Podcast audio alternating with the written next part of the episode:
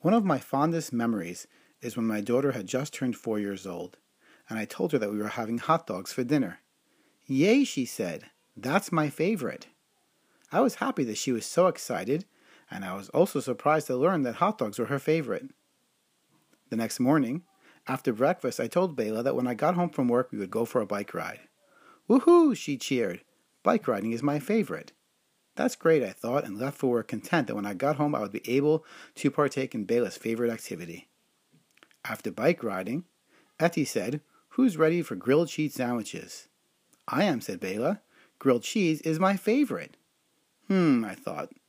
I thought hot dogs were her favorite. Maybe hot dogs are her favorite meat meal, and grilled cheese is her favorite dairy meal. A few days later, after going for a bike ride and spending some time at the park, we decided to do some baking. She said, Yay, baking is my favorite. I was confused, but then I realized maybe bike riding is, is her favorite outside activity, and baking is her favorite inside activity. A few days later, we sat down to have breakfast, and we went to have a, some Cheerios. And Bela said, Yay, Cheerios are my favorite. Hmm, how could Cheerios be her favorite? Unless Cheerios are her favorite cereal. I thought I had it all figured out. Hot dogs are her favorite meat meal, Cheerios are her favorite cereal, grilled cheese is her favorite dairy meal, baking is her favorite inside activity, and bike riding her favorite outside activity. But over the next several days, I learned that coloring is her favorite, sardines were her favorite, playing tag is her favorite, applesauce is her favorite, and many others. I began to really think about it. How can one person have so many favorites? After all, favorite means special, in fact, the most special, and therefore must be limited to one. Maybe a person can have two favorites if they can't decide and are at a stalemate, but more than that just cheapens the concept. If anything, one can have a first choice, a second choice, and so on, but only one favorite.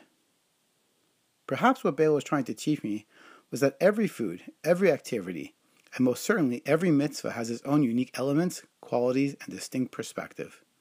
If we recognize how special each item is, then we have the opportunity to utilize that specific one. Well, of course, then in that moment, it will be our favorite. When you have the opportunity to give tzedakah, well, in that moment, while you are sharing your hard earned money with another, make it your favorite. When you say a blessing before eating, make it your favorite blessing. And even when you do something over and over again, you have the ability to make it your favorite each and every time.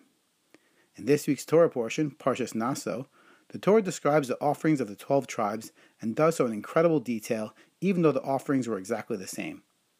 We have to ask the question why? We know the Torah is very precise in its use of language, so it could have explained what the first tribe brought and then written every other tribe brought the same. From this, we learn that Hashem took immense pleasure in every single offering, despite the fact that they were the same, because each time it was special, unique, and invaluable. In other words, each was Hashem's favorite. So take a moment before you eat, drink, learn Torah, or do a mitzvah. Smile, not just any smile, but an ear to ear smile. Look at the person closest to you and tell them, Yay, this is my favorite. Wishing you a wonderful Shabbos.